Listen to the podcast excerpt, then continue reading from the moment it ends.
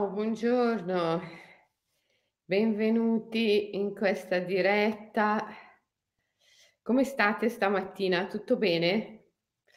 Oggi parliamo della stella del mattino.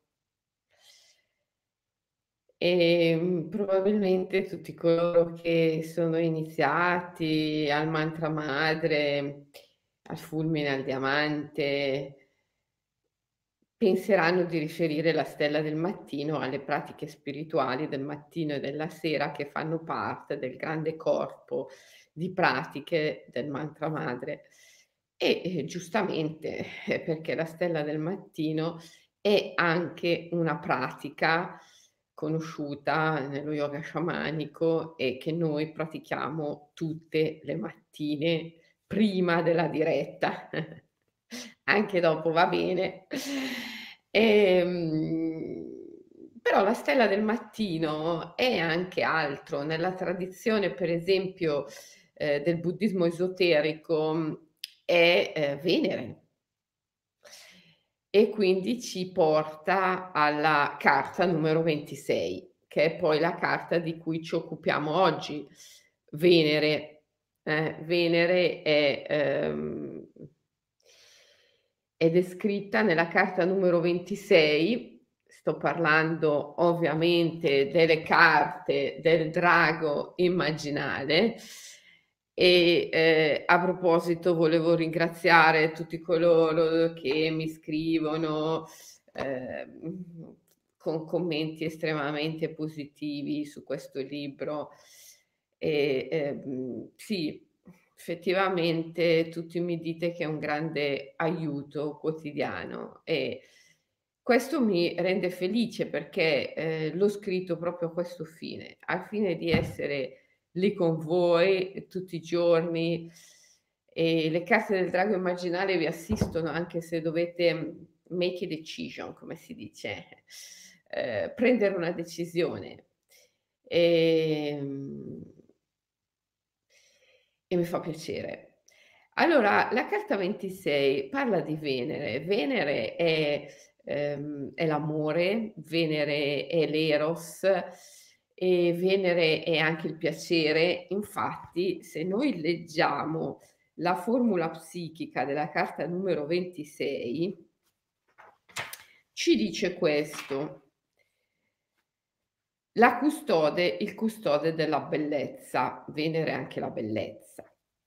Non avere la minima intenzione di raggiungere il tuo obiettivo, né fare il minimo sforzo per raggiungerlo, e tuttavia non distrarti da esso nemmeno per un istante, questo è essere vincente nel nuovo corso. Allora, innanzitutto il nuovo corso ormai lo, sap- lo saprete, eh, è ehm, il corso del nuovo uomo, cioè quello che ci deve portare a una rinascita, a un cambiamento dopo questa grande, grave crisi nella quale siamo, eh, e siamo solo all'inizio. dopo questa grande crisi ci sarà una rinascita e ehm, il grande Sri Aurobindo aveva previsto tutto questo. Io mh, sono stata molto colpita dalla eh, capacità straordinaria di preveggenza di Aurobindo, come ha previsto le varie epoche storiche, tutto quello che sarebbe successo dalla sua morte in poi. E tutto è esattamente accaduto. E adesso stiamo attraversando quella fase che lui chiamava la grande crisi delle, deco- delle economie eh, e del capitalismo occidentale. E ehm, dopo eh, questa crisi, eh, nella quale siamo solo all'inizio, lui ha previsto una rinascita, una rinascita attraverso una grande rigenerazione, una trasformazione dell'essere umano che avrebbe portato alla nascita di un uomo nuovo, un uomo capace di percepire la realtà sulla base di altri valori, un uomo dotato di un nuovo metodo di pensiero, perché non c'è dubbio che tutto in questo universo sia un punto di vista, una narrazione. E quindi un cambiamento dello stato di coscienza, un cambiamento del metodo di pensiero, è un cambiamento anche delle condizioni fisiche dell'esistenza, perché la materia è possibilità, la materia è un punto di vista e quindi un cambiamento di coscienza è un cambiamento anche delle condizioni fisiche dell'esistenza. A volte eh, voi mi scrivete Ah, ma non si può negare il piano fisico, la materia. Certo che non nego l'esistenza della materia, ma non sono materialista. La materia esiste, ma è, come diceva Aristotele, pura possibilità, non è un'esperienza oggettiva, sostanziale, è pura possibilità, è immagine, è sogno. E ehm, il cambiamento di coscienza che ci attende è anche un cambiamento quindi dello stato eh, materiale, fisico dell'esistenza. E eh, da questo cambiamento eh, nascerà l'uomo dopo l'uomo, come lo chiamava Aurobindo, il nuovo uomo. E il nuovo corso, le formule psichiche del nuovo corso che sono sul, ehm, sul libro delle carte del drago immaginale sono proprio mh, formule magiche, le formule psichiche della creazione immaginale. Sono formule magiche che io ho messo a punto eh, insieme a Svetlana, Kazimir, agli sciamani che sono protagonisti dei miei libri, Il profumo della luna, Il discorso della luna e che sono anche i miei amici altaici, come li chiamo io, e eh, altaici dell'Altai, per chi non sia familiare con questi termini. E, ehm, e queste formule, queste formule magiche hanno la funzione di sostenerti, aiutarti in questo grande processo di cambiamento. Come diceva Scerobindo, infatti, mhmm, la crisi eh, che ci aspetta sarà una grande onda di cambiamento. E chi meglio riesce a fluire con quest'onda, a trasformare se stesso, a rimanere aperto al cambiamento, eh, beh, allora sarà, mhmm, sarà l'eroe del risveglio, come lo chiamava lui, sarà il, il bodhisattva, il pioniere della trasformazione. Ma chi fa resistenza, diceva Aurobindo, chi farà resistenza verrà travolto, per cui eh, aiutiamoci, aiutiamoci a fluire col cambiamento, aiutiamoci ad aprirci al nuovo, aiutiamoci a compiere questo processo di rigenerazione con le formule psichiche, le formule psichiche della creazione immaginale, le formule magiche. E questa che riguarda Venere, che poi è la stella del mattino nella tradizione del buddismo esoterico, ti dice, è bellissima, me piace tantissimo, è estremamente poetica non avere la minima intenzione di raggiungere il tuo obiettivo, né fare il minimo sforzo per raggiungerlo e tuttavia non distrarti da esso nemmeno per un istante. Questo essere vincente nel nuovo corso. Che cosa significa? Ma caspita, è il principio della meditazione. Quando tu mediti, devi semplicemente affidarti, lasciarti andare quindi non devi avere nessun principio di sforzo, neppure un principio di intenzionalità nel praticare. Quando nella scuola eh, di mindfulness e meditazione dell'Imaginal Academy io insegno, eh, insegno la mindfulness, a proposito, tanti di voi scrivono alla segreteria dell'Imaginal Academy se possono fare sedute individuali con me, sedute individuali con me. Certo, è possibile, però eh, la richiesta è tale e tanta che c'è un tempo di attesa che va dal, dagli 8 ai 12 mesi e quindi nel frattempo noi consigliamo a tutti tantissimo di eh, fare un percorso con una scuola dell'Imaginal Academy, nella quale comunque io sono sempre presente tutte le settimane, tutte le settimane eh, con voi nelle masterclass, come per esempio la scuola di meditazione, mindfulness, in cui tutte le settimane, tutte le settimane meditiamo insieme. E quando voi mi chiedete eh, qual è uno dei primi principi da applicare in meditazione, e io rispondo non avere la minima intenzione di praticare, eh, voi rimanete un po' di stucco, però questo principio è fondamentale. Quando tu mediti devi entrare in uno stato di abbandono, di abbandono tale, tale per cui eh, non hai nemmeno l'intenzione di meditare o di raggiungere il samadhi, perché se anche solo hai l'intenzione di, allora c'è uno sforzo. E invece, come ci suggerisce Naropa, la suprema condotta è assenza di sforzo. Dunque, il segreto della meditazione è inondarti, offrirti, abbandonarti assoluto incondizionato, oserei dire, un darti, un affidarti incondizionato, che presuppone la totale assenza di sforzo. Al cadere di ogni sforzo, al cadere di ogni sforzo, tu sei tutto ciò che rimane, il tuo sé profondo. Ecco qual è il segreto della meditazione, il cadere di ogni sforzo. L'affidarti totale, il non avere neppure l'intenzione di praticare, perché anche solo questa intenzione genera uno sforzo, ma, ma simultaneamente rimanere assolutamente concentrato sull'obiettivo.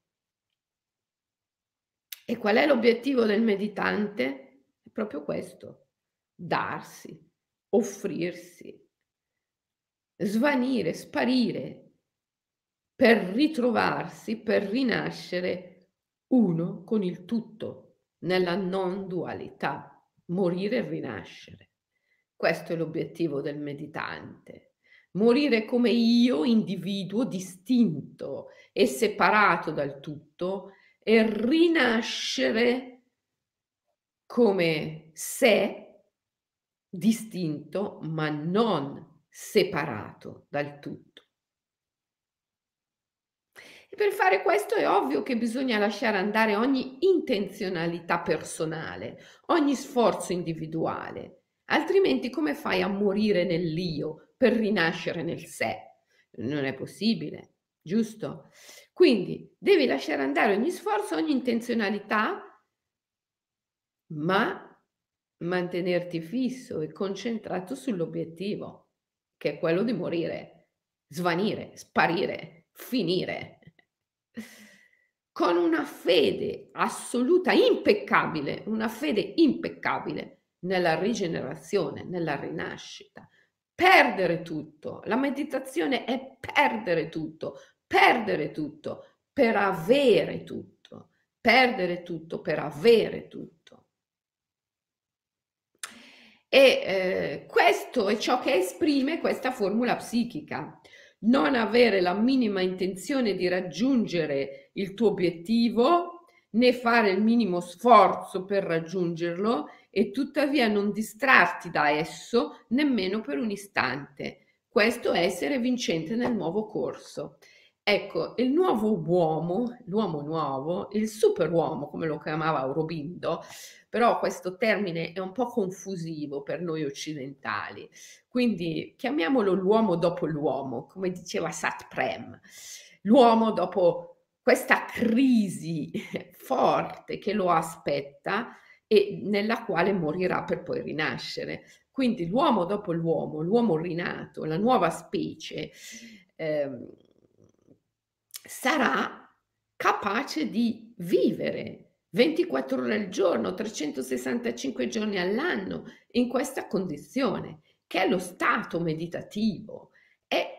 Poi lo stato del sacro, il sacrum facere, il darsi, l'offrirsi. È la condizione in cui io non compio nessuno sforzo. La suprema condotta è assenza di sforzo. Ricordate sempre Naropa. Quindi non ho neppure l'intenzione, neppure l'intenzione di agire. Sono oltre l'azione, non compio l'azione e quindi non accumulo reazione, karma. Lascio scorrere il fiume dell'esistenza. Pur tuttavia, pur tuttavia, mantengo fisso, fisso, impeccabilmente fissa l'attenzione sull'obiettivo, che è questo stesso darmi, che è questo stesso offrirmi, cioè il sacro. Per la mente attuale, per la mente attuale, la mente comune, questo è follia, non è possibile. Perché la mente attuale è uno strumento della governabilità, è uno strumento del potere che ogni individuo ha introiettato e finisce per diventare schiavo di se stesso. Quindi ehm, la mente attuale funziona intorno al principio della governabilità che è il principio della non contraddizione. Perciò non può assolutamente capire lo stato del dopo uomo. Se voi volete veramente compiere questo transito, dovete imparare a funzionare col cuore, perché il cuore comprende questo. E qui arriviamo alla nostra Venere, meravigliosa, stupenda, bellissima Venere, che è la carta numero 26, l'amore la bellezza, il piacere. L'amore è il cuore, la passione, il cuore, il sentimento. Tutto questo tu lo puoi comprendere, la meditazione la puoi comprendere con il cuore, non col, con la ragione attuale, ma con una ragione superiore, che è poi la ragione permeata, animata dall'amore e dalla fede. Quindi tutto questo lo comprendi così. Ci vuole Venere, ci vuole la stella del mattino. Tutto questo è Venere, perché tutto questo è bellezza e Venere è la dea della bellezza. Tutto questo, questa condizione del superuomo, dell'uomo dopo l'uomo, si manifesta, si esprime attraverso la bellezza. La bellezza è la forma sotto cui l'amore si manifesta nel mondo sensibile. La bellezza è la forma sotto cui il sacro, la capacità di darsi, di offrirsi si manifesta nel mondo sensibile. Ecco perché qualcuno ha detto, Dostoevsky, la bellezza salverà il mondo e aveva tremendamente ragione. La bellezza salverà il mondo. La bellezza è il sacro. Quante volte ti ho detto in queste dirette perché un fiore è bello? Un fiore è bello perché è sacro, perché si dà, si offre, perché è impermanente, evanescente. L'evanescenza è la componente fondamentale della bellezza. Se tu prendi un fiore di plastica, un fiore di plastica non finisce mai, ma non sarà mai bello come un fiore vero, perché il fiore vero contiene in sé questa caratteristica, l'evanescenza, l'impermanenza, che la capacità di darsi, di offrirsi, è il sacro, cioè è l'amore, il darsi, l'amore. Quindi la bellezza è la forma sotto cui l'amore, il sacro, si manifestano nell'universo sensibile. Venere, la bellezza e l'amore e il piacere. Perché se non c'è piacere, non c'è bellezza e non c'è amore. E questo ce lo spiega magnificamente sempre lui, il grande Naropa, yogi e sciamano. Naropa. Naropa ci spiega nel Kalachakra Tantra tutto questo, dicendoci che il crollo del piacere è il più grande, è il più grave peccato. E Naropa ha assolutamente ragione in questo. Ed è così semplice capirlo che eh, ti rendi conto di quanto l'umanità sia ipnotizzata da valori che hanno come fine non la libertà, ma il controllo e il potere.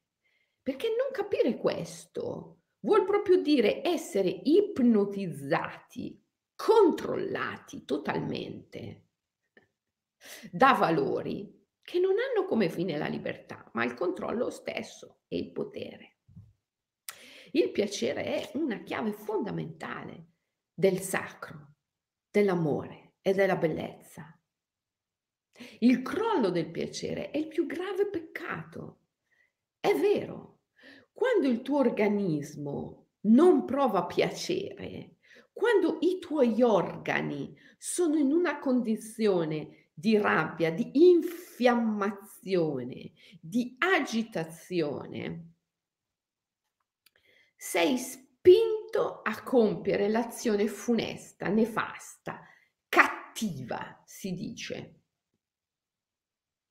Quando invece tutti i tuoi organi sono nel piacere, ah, quando non c'è infiammazione nel corpo, quando la vita fluisce in un'eucenestesi meravigliosa, cos'è l'eucenestesi? È quando l'organismo prova piacere dal suo stesso funzionamento, è quando il cuore prova piacere dal suo stesso battere, è quando i polmoni provano piacere dal loro stesso ampliarsi e restringersi, è quando lo stomaco e l'intestino provano piacere dal loro stesso digerire, il fegato, i reni dal loro stesso filtrare, quando ogni aspetto del corpo prova incondizionato, impeccabile piacere dal suo stesso funzionare, allora tu sei in uno stato di beatitudine. In questo stato di beatitudine compi sempre e solo azioni compassionevoli. Sei compassionevole, compatisci, cioè stai con, stai con, sei presente agli altri, sei con gli altri, vibri con gli altri, senti gli altri dentro di te, sei aperto. E quindi compi sempre e solo azioni positive che ti liberano dal karma. Quando il tuo organismo, quando il tuo corpo non è nel piacere, sei spinto a compiere azioni funeste, nefaste, cattive, negative che ti imprigionano nella ruota del samsara, nella ruota delle illusioni, nella ruota dell'ignoranza. Quando il tuo organismo prova piacere, sei invece disponibile, aperto e compi azioni positive, compassionevoli, che ti liberano dalla ruota dell'ignoranza.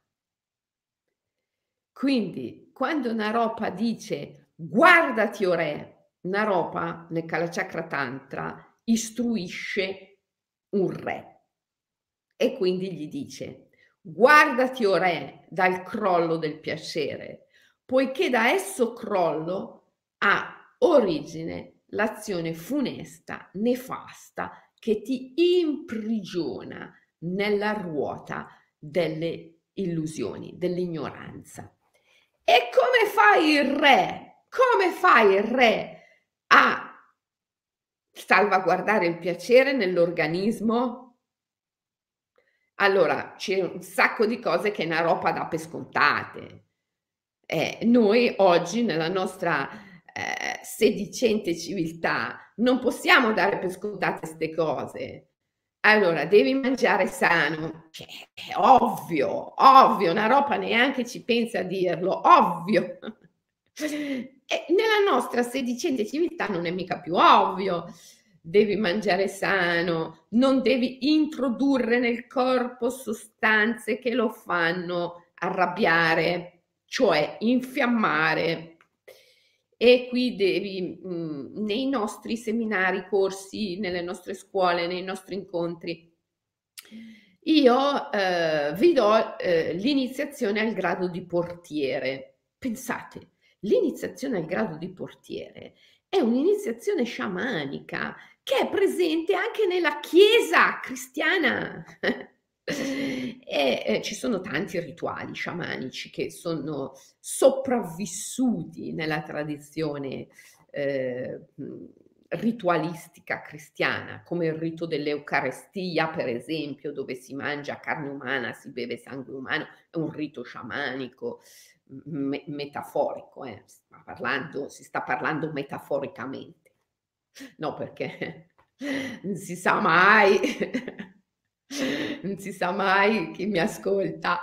E, ehm, quindi, ehm, e poi insomma questo rito in cui vieni iniziato al grado di portiere.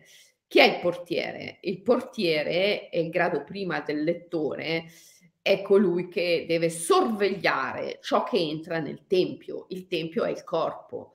Devi introdurre nel corpo solo sostanze eh, positive, che producono piacere, che non lo fanno arrabbiare.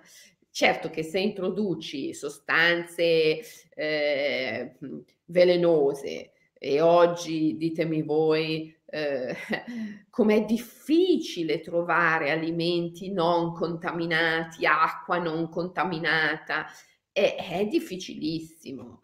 Allora devi comunque lo stesso, malgrado vivi in un mondo tossico, Comunque, anche se vivi in un mondo tossico, devi cercare di introdurre nel corpo solo sostanze che non eh, lo agitano, non lo infiammano. Questa è la base. Devi respirare aria pura, quindi cerca di vivere in un posto dove puoi respirare aria pura, bere acqua pura e eh, mangiare cibo sano e naturale. Questa è la base, ok? Poi possibilmente pratica uno yoga.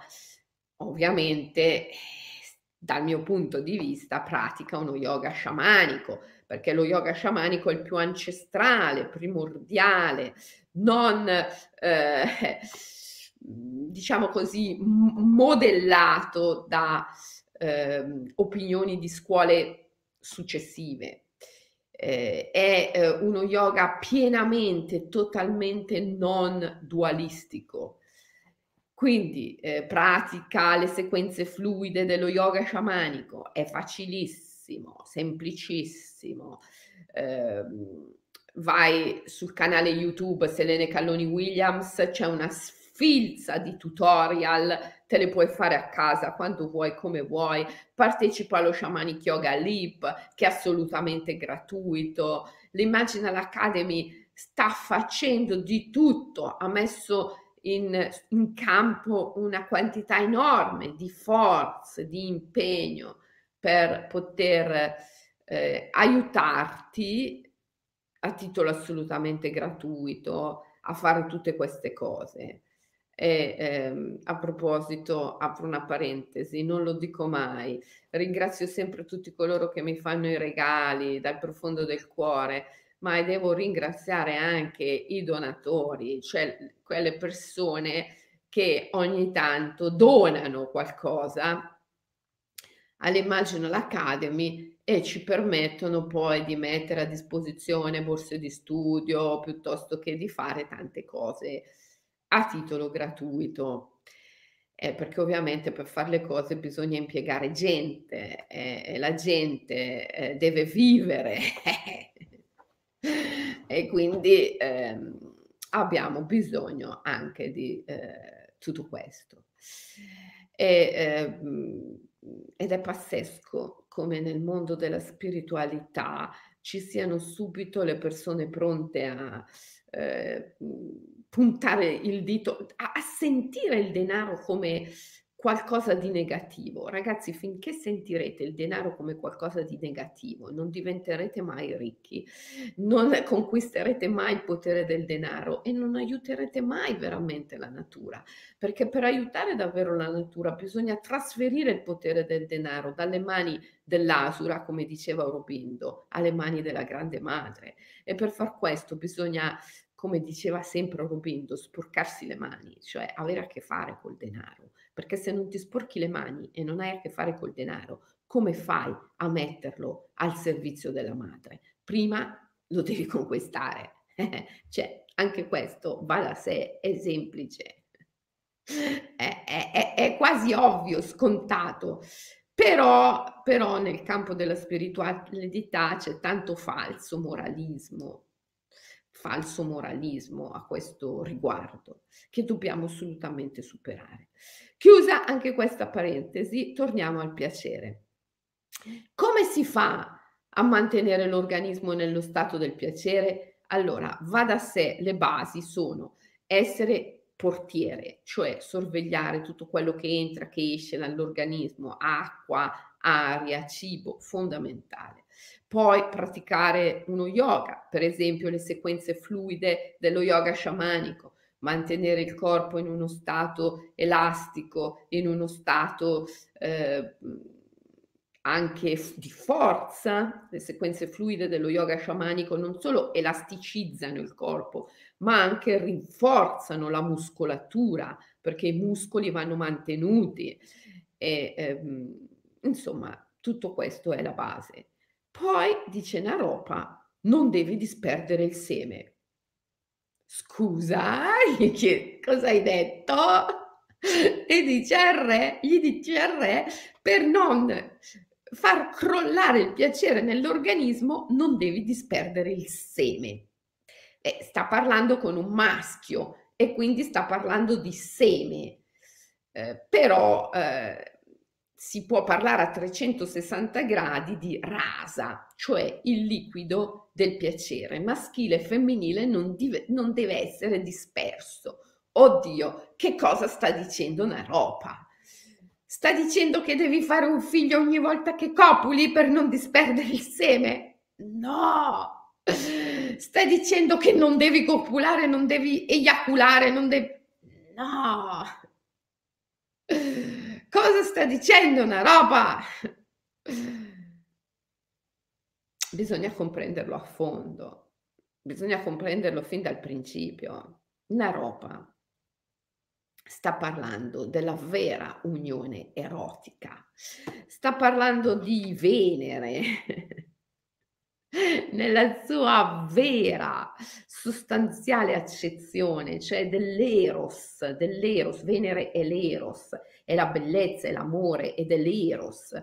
Sta parlando dell'eros nella sua vera essenza, che è l'unione, l'energia, la forza che ti porta all'unione con il divino. Eh, nel buddismo esoterico questo è espresso magnificamente. Il buddismo esoterico e il buddismo sciamanico. Tutto questo è espresso magnificamente.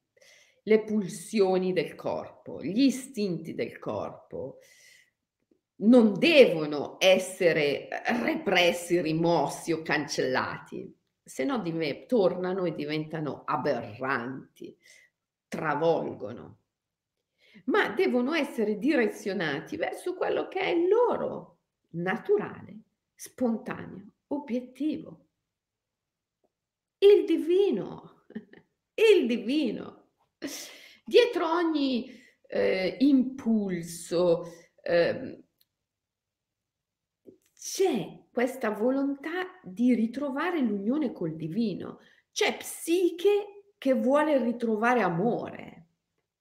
E mica per niente amore, eh, Cupido è il figlio di Venere.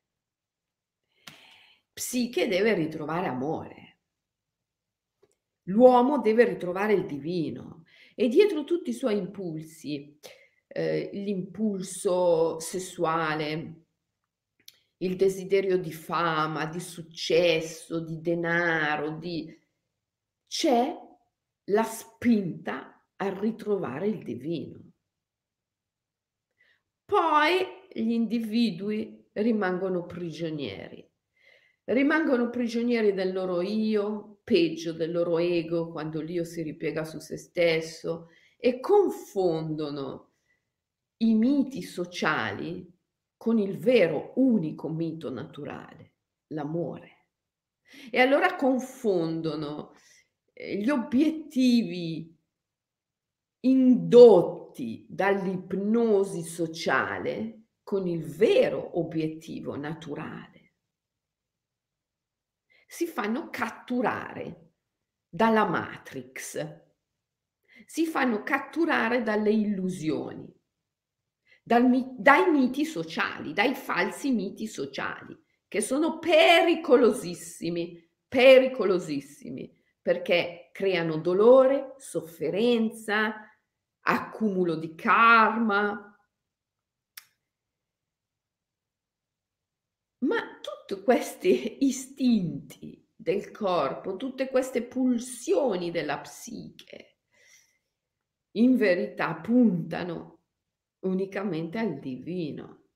E allora tutti questi istinti, l'istinto sessuale, eh, l'istinto che ti porterebbe ad avere successo, fama, ricchezza, eh, vanno tutti convogliati in un'unica grande forza che punta al divino. E quando Naropa dice al re, guardati o re dalla dispersione del seme, poiché da essa dispersione ha origine il crollo del piacere. E il crollo del piacere è il più grave peccato. Quindi guardati o re dalla dispersione del seme. Naropa intende questo, intende guardati dal distogliere la tua attenzione dall'unione con il divino. Non confondere il simbolo con il vero oggetto del tuo desiderio. Il vero fine del tuo desiderio è il divino. Il compagno, la compagna terrena, eh, il successo, la fama, il denaro, il riconoscimento eh, sociale, sono tutti simboli. Ma tu non puoi passare la vita ad inseguire il simbolo. Prima o poi devi trovare il vero eh, fine a cui stai puntando. Perché se passi la vita a concentrarti solo sul simbolo, finisci per essere come colui che continuamente si fa un appunto e si dice ricordati che devi comprare le carote e mangiare le carote che ti fanno bene, ricordati che devi comprare le carote e mangiare le carote che ti fanno bene, ricordati che devi comprare le carote e mangiare le carote che ti fanno bene, però poi le carote non se le mangia mai, non se le mangia mai. Il fine è il divino. Non puoi passare la vita a inseguire il simbolo o il promemoria. Quindi Naropa sta parlando di quell'unione, dell'unione col divino. Non disperdere il seme, non disperdere il rasa, il liquido del piacere maschile e femminile nell'unione col divino significa agire sempre in modo creativo. Non disperdere il seme nel simbolo cioè nell'unione con un compagno o una compagna, non disperdere il liquido del piacere nell'unione col compagno o la compagna, che cosa significa? Procreare. Ma Naropa non sta dicendo che devi fare un figlio ogni volta che copuli. Non sta proprio dicendo questo. Naropa si sta riferendo alla vera unione, che è quella umano e divino. E nella vera unione non disperdere il liquido del piacere, cioè procreare ogni volta significa agire sempre in modo creativo, agire sempre in modo creativo, non ripetere te stesso o ripetere la lezioncina che hai imparato come un babbano continuamente.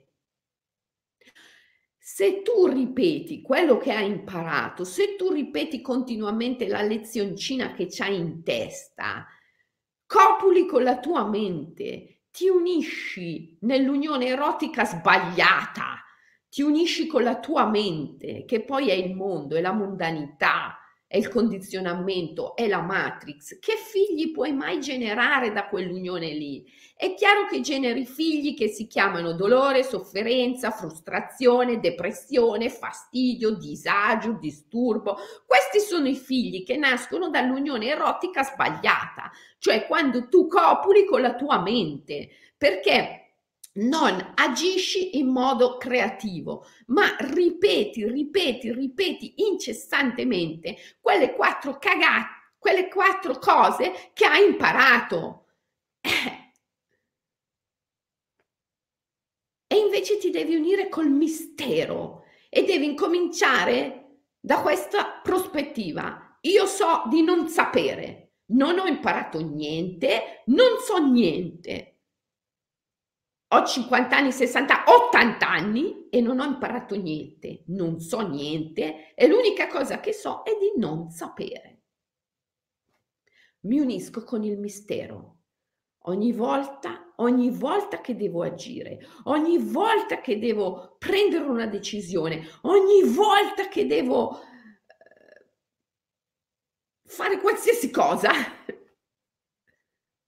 la prima cosa che faccio, mi svuoto. So di non sapere, cancello tutto.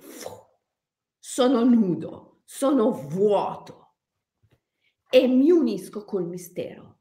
Ciò che tu vuoi, non ciò che io voglio, ciò che tu vuoi, ciò che tu sai, non ciò che io so, ciò che tu vuoi, non ciò che io voglio, ciò che tu sai, non ciò che io so, e mi do, mi offro è così che copulo con il divino, è così che copulo con gli dei, con le grandi idee.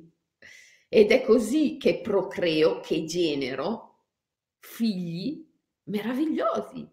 Il successo, eh, il piacere, la gioia, eh, la beatitudine, l'amore, la compassione, la vera ricchezza che è abbondanza, prosperità illimitata e se no genero sempre gli stessi figli, la frustrazione, il dolore, il disagio, il disturbo, l'avvittimismo. E poi ti credo che compio l'azione funesta, l'azione nefasta. Guardati, o re, dal crollo del piacere, poiché da esso crollo ha origine l'azione funesta e nefasta. E come fai a guardarti, o re, dal crollo del piacere? Non disperdendo il seme, non disperdere il rasa, non disperdere il liquido del piacere, maschile o femminile, cioè procrea, crea, crea ogni volta, crea ogni volta che fai qualcosa, fallo come se fosse la prima volta, la prima volta. Sono vent'anni che tutte le mattine ti svegli alla stessa ora, fai le stesse cose, prendi la stessa bicicletta, fai la stessa strada per andare nello stesso posto di lavoro.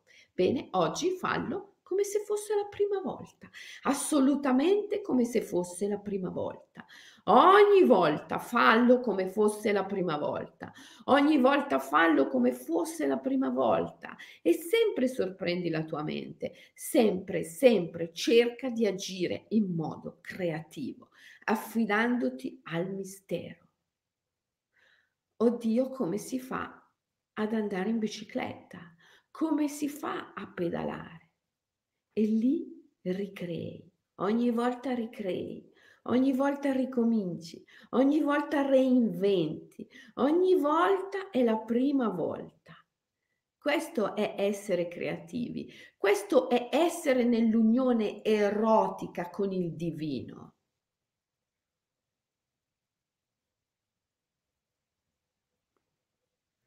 Lo farò, brava. Ho letto la vostra chat, lo farò, bravi, bravi. E per farlo bisogna essere in questa condizione, so di non sapere. So di non sapere e mi affido al mistero. So di non sapere e mi affido al mistero. Questa è Venere. Allora, nel buddismo esoterico, dove tutti gli istinti e le pulsioni umane, come l'istinto sessuale, il bisogno di ricchezza, di successo, di fama, di riconoscimento, tutto ciò non viene negato e rifiutato o nemmeno moralisticamente considerato negativo, ma viene utilizzato per l'unione con il divino, viene compreso come simbolo dell'unione col divino, nel buddismo esoterico Venere, il pianeta Venere, Venere il pianeta proprio, è eh, considerato la stella del mattino. E nello Shingon, nello Shujendo, cioè il buddismo tantrico, il buddismo esoterico, eh, c'è eh, una pratica bellissima di eh, reciproco potenziamento con la stella del mattino. Bellissimo, eh? Ci si fonde con la stella del mattino e ci si potenzia reciprocamente. Questa cosa, questo principio eh, del tantrismo, del buddismo esoterico è meraviglioso. Il potenziamento reciproco. Cioè non è solo la divinità che potenzia te, ma sei anche tu che potenzi la divinità. È bellissimo perché rispecchia perfettamente questo, questa condizione di natura eh, in cui eh, le deità, il divino, sono un'idea dell'uomo, ma l'uomo è fatto a immagine e somiglianza del suo Dio. Quindi ci si potenzia vicendevolmente, ci si potenzia vicendevolmente. E eh, fare il potenziamento reciproco con Venere, che poi è la stella del mattino eh, nel buddismo esoterico, è meraviglioso, bellissimo. Come fai? Allora, in una sera Zag- c'è Zagara che vuole entrare, vabbè, dopo la faccio entrare. Tanto stamattina non fa tanto freddo. Lei la prima cosa che vuole fare al mattino è uscire, giustamente, e, e, e poi durante la diretta vuole entrare. Vabbè, senti, la faccio entrare, aspetta un attimo perché... Ecco qua, vai, vieni. Voleva, voleva entrare. Zagara, scusate. Allora, com- come facciamo a fare questa meditazione sulla stella del mattino? Un po' come Zagara, possiamo uscire al mattino presto, quando si vedono ancora le stelle nel cielo, oppure eh, possiamo eh, uscire alla sera appena subito dopo il tramonto, appena compaiono le stelle. Quali sono i momenti privilegiati? Il mattino presto, prima che le stelle svaniscano, o la sera, appena le stelle compaiono. Questi sono i momenti privilegiati perché sono i momenti eh, del transito in cui il giorno volge nella notte, la notte volge nel giorno, quello è sempre il momento privilegiato c'è l'incontro di luce e buio, è il momento privilegiato per dialogare con gli spiriti. Eh? E ehm, quindi in questi momenti, quando il cielo è sereno, puoi fare questa meditazione osservando la stella del mattino, Venere. Osservando Venere e respirando profondamente, meglio se riesci a respirare dalla bocca, magari tenendo le labbra socchiuse, sporte un po' in fuori come per fischiare, no?